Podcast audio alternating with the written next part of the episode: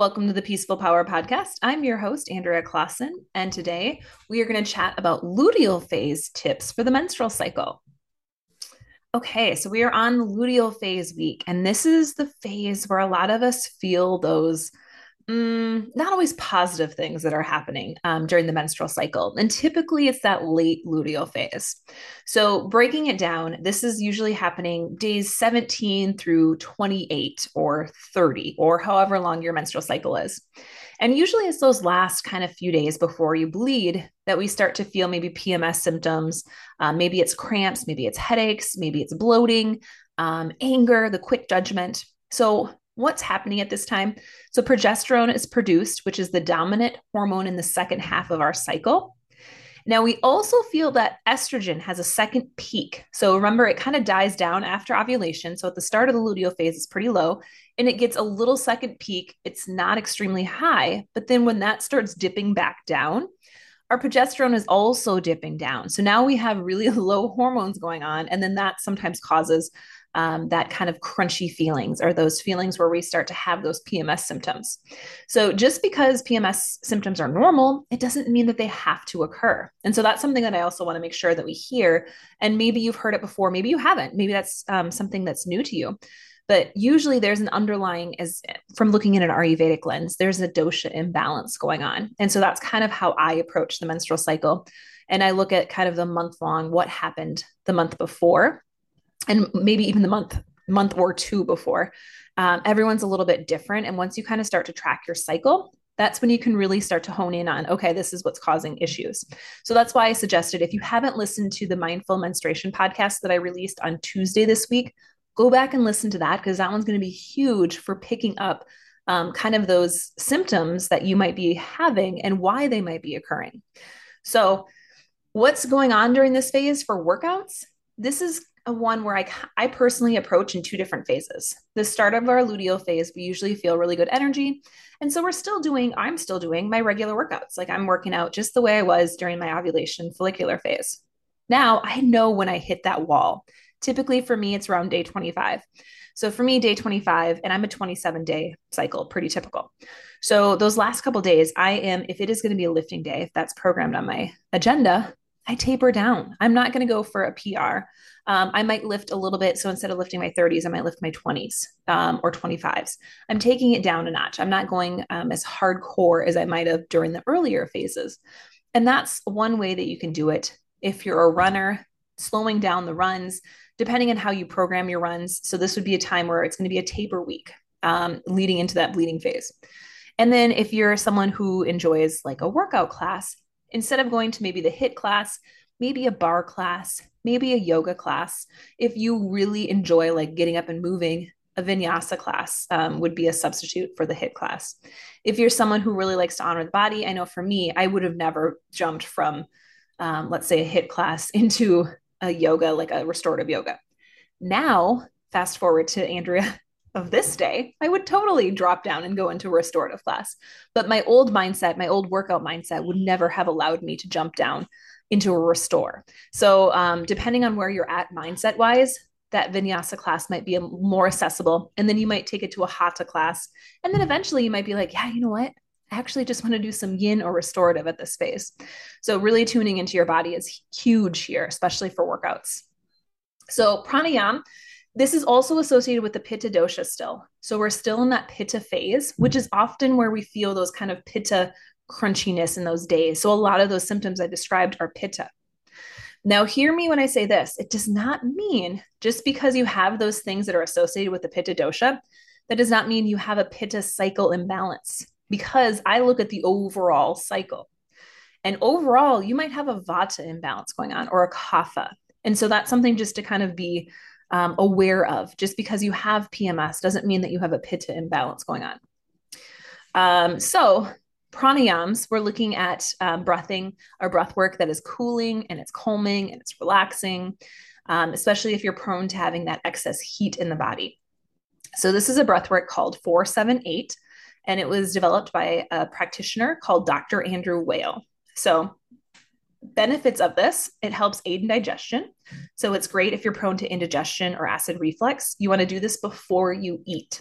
So those tend to be some pitta things. So if you're tending to a lot of that indigestion acid reflux give this breath work a try. It will also help you sleep better. So if you're struggling to fall asleep at night this could be something you do. And it helps calm or regulate the nervous system. So this can be done either sitting sitting up or lying down you're going to start by exhaling through your mouth. Inhale through your nose, counting to four. Hold your breath for a count of seven. Make a whooshing exhale through your mouth for a count of eight. So it's like, and then you're going to repeat at least four times and maybe working up to a count of eight. So maybe you do it for a total of eight. Now, my caveat here always for breath holds that can cause anxiety in the body and that can cause it like for myself i have no issues with breath holds. I enjoy them. But if you're someone who is like yeah that makes me anxious you would skip that. So instead you might inhale for four through the nose exhale for eight through the mouth. Because again it's that exhale through the mouth that's releasing the heat. So that's why it's good for the pitta especially as you might have that more heat in the body in that late luteal phase. So that's why this breath work is encouraged. So again you can skip the, the hold if you want if you're pregnant, holding your breath is not always ideal as well, because um, then that can inter- interfere with the the flow of breath and the flow of um, blood to the baby. So just cautious there. Again, there's other schools of thoughts where if you are a, a practitioner and you've been doing breath work for a long time, you might be able to get away with it a little bit easier than other people if this is brand new to you and you're pregnant. So just a little caveat there. Same with people who are 65 and older, high blood pressure those are all little caveats with holding our breath is you just got to be cautious and know your body. All right so now what's the ayurvedic approach to the luteal phase? So today i'm just going to give you some practices to try um, because in ayurveda it's really about tuning into yourself tuning into nature and again balancing the pitta. So having a cup of afternoon tea. Maybe you're prone to um, just always be on being on the go just slowing down and having that tea I'm going to share uh, recipes from my book actually in this um, later in the podcast. So you'll get a recipe if you're like, oh, what tea should I have? I have some ideas for you. Uh, a coconut oil pack. I personally have never done a coconut oil pack, um, but that is something that is recommended if you are prone to that pitta dosha imbalance or at the luteal phase of your menstrual cycle. My caveat I would not do a coconut oil pack in the winter or in the fall, especially if you live in a cold weather state.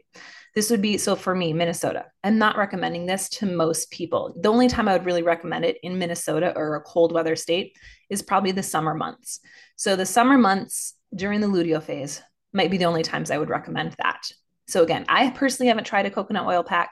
It's going to be similar to a castor oil pack, only you're using coconut oil instead and melting that. Um, so that could be something that if you if castor oil is not your thing and you're like, ooh, that irritates me, maybe try the coconut oil.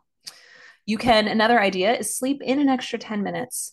This is something I personally practice because I have those last few days of my luteal phase. I feel tired. You know, we our bodies just feel tired. They need a little more rest. Even if I go to bed at the normal time, um, I still feel like I need a little extra rest at this phase. And so, giving yourself that, you know, maybe you make yourself um, space in your day to to be able to get up ten minutes later. Ditching social media if you feel judgment or self doubt arising this is huge. There's always a couple days where I like to take a few days off just to kind of release that, um, just the thoughts in our head that tend to creep up at this phase. Journal, it's a great time to work on releasing things that don't serve you. So again, that luteal phase, we're right, right at the edge of the bleeding phase when it's all releasing, and we feel that crunchiness, um, and we feel that kind of like darker energy. Write it down. Let's let's write it down. Get it out of our system. And then work details. This is a great time to complete your to do list as your brain is wired for the fine print details of this phase. So, this can be often the time where you might be tidying up your house. You're like, yeah, you know what?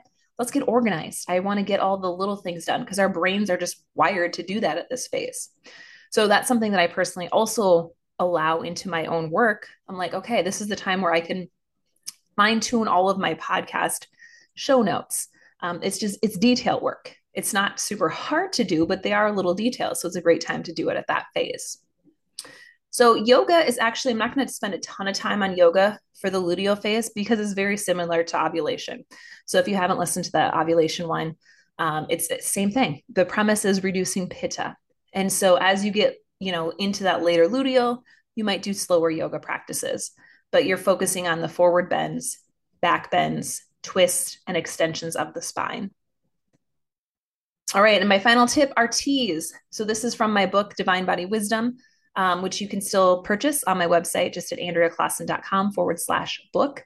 And um, if you are enjoying some of the the tips that I have, my book is just basically full of tips and full of recipes and ideas. I still have people who will send me DMs and they're like, "Oh my gosh, your book is great because I'm using it um, you know, for my menstrual cycle. It's making me focused on slowing down, and you have practices that I can do. So if you are into that stuff, that's kind of what's in my book. Um, but teas at this phase, Vata tea. I'm gonna just because these are all I don't want to kind of read through the ingredients and the recipes. You can find this in the show notes um, or in my blog, which is just andreaclaassen.com forward slash blog. Um, and then you can find these tea recipes but vata is a warming tea recipe. And these are just full of ingredients that you probably already have in your spice kitchen. Pitta's tea is going to be a cooling tea. And then kapha tea is for movement to help reduce stagnation in the body. So, depending on it, just because you're pitta dosha doesn't mean you should be having that cooling tea if you have a vata imbalance going on. Same thing with a kapha. So, as we enter this fall season, as we're approaching it, we're thinking, okay, what do I need more of? If you're like myself, I tend to go out in vata more than pitta, even though pitta is my main dosha. I'm going to be drinking the vata tea because it's more warming. The pitta is a little cooling, and I don't necessarily need that where I'm at. You know, again, in Minnesota, it's cooler. I don't necessarily need to add more cooling into my body. Um, if you're someone who's like, ah, I'm feeling really stuck and stagnant, and that can be mentally or physically, you might be enjoying that kapha tea. All right, so those are my tips. And as always, I want you to kind of focus in what do you feel?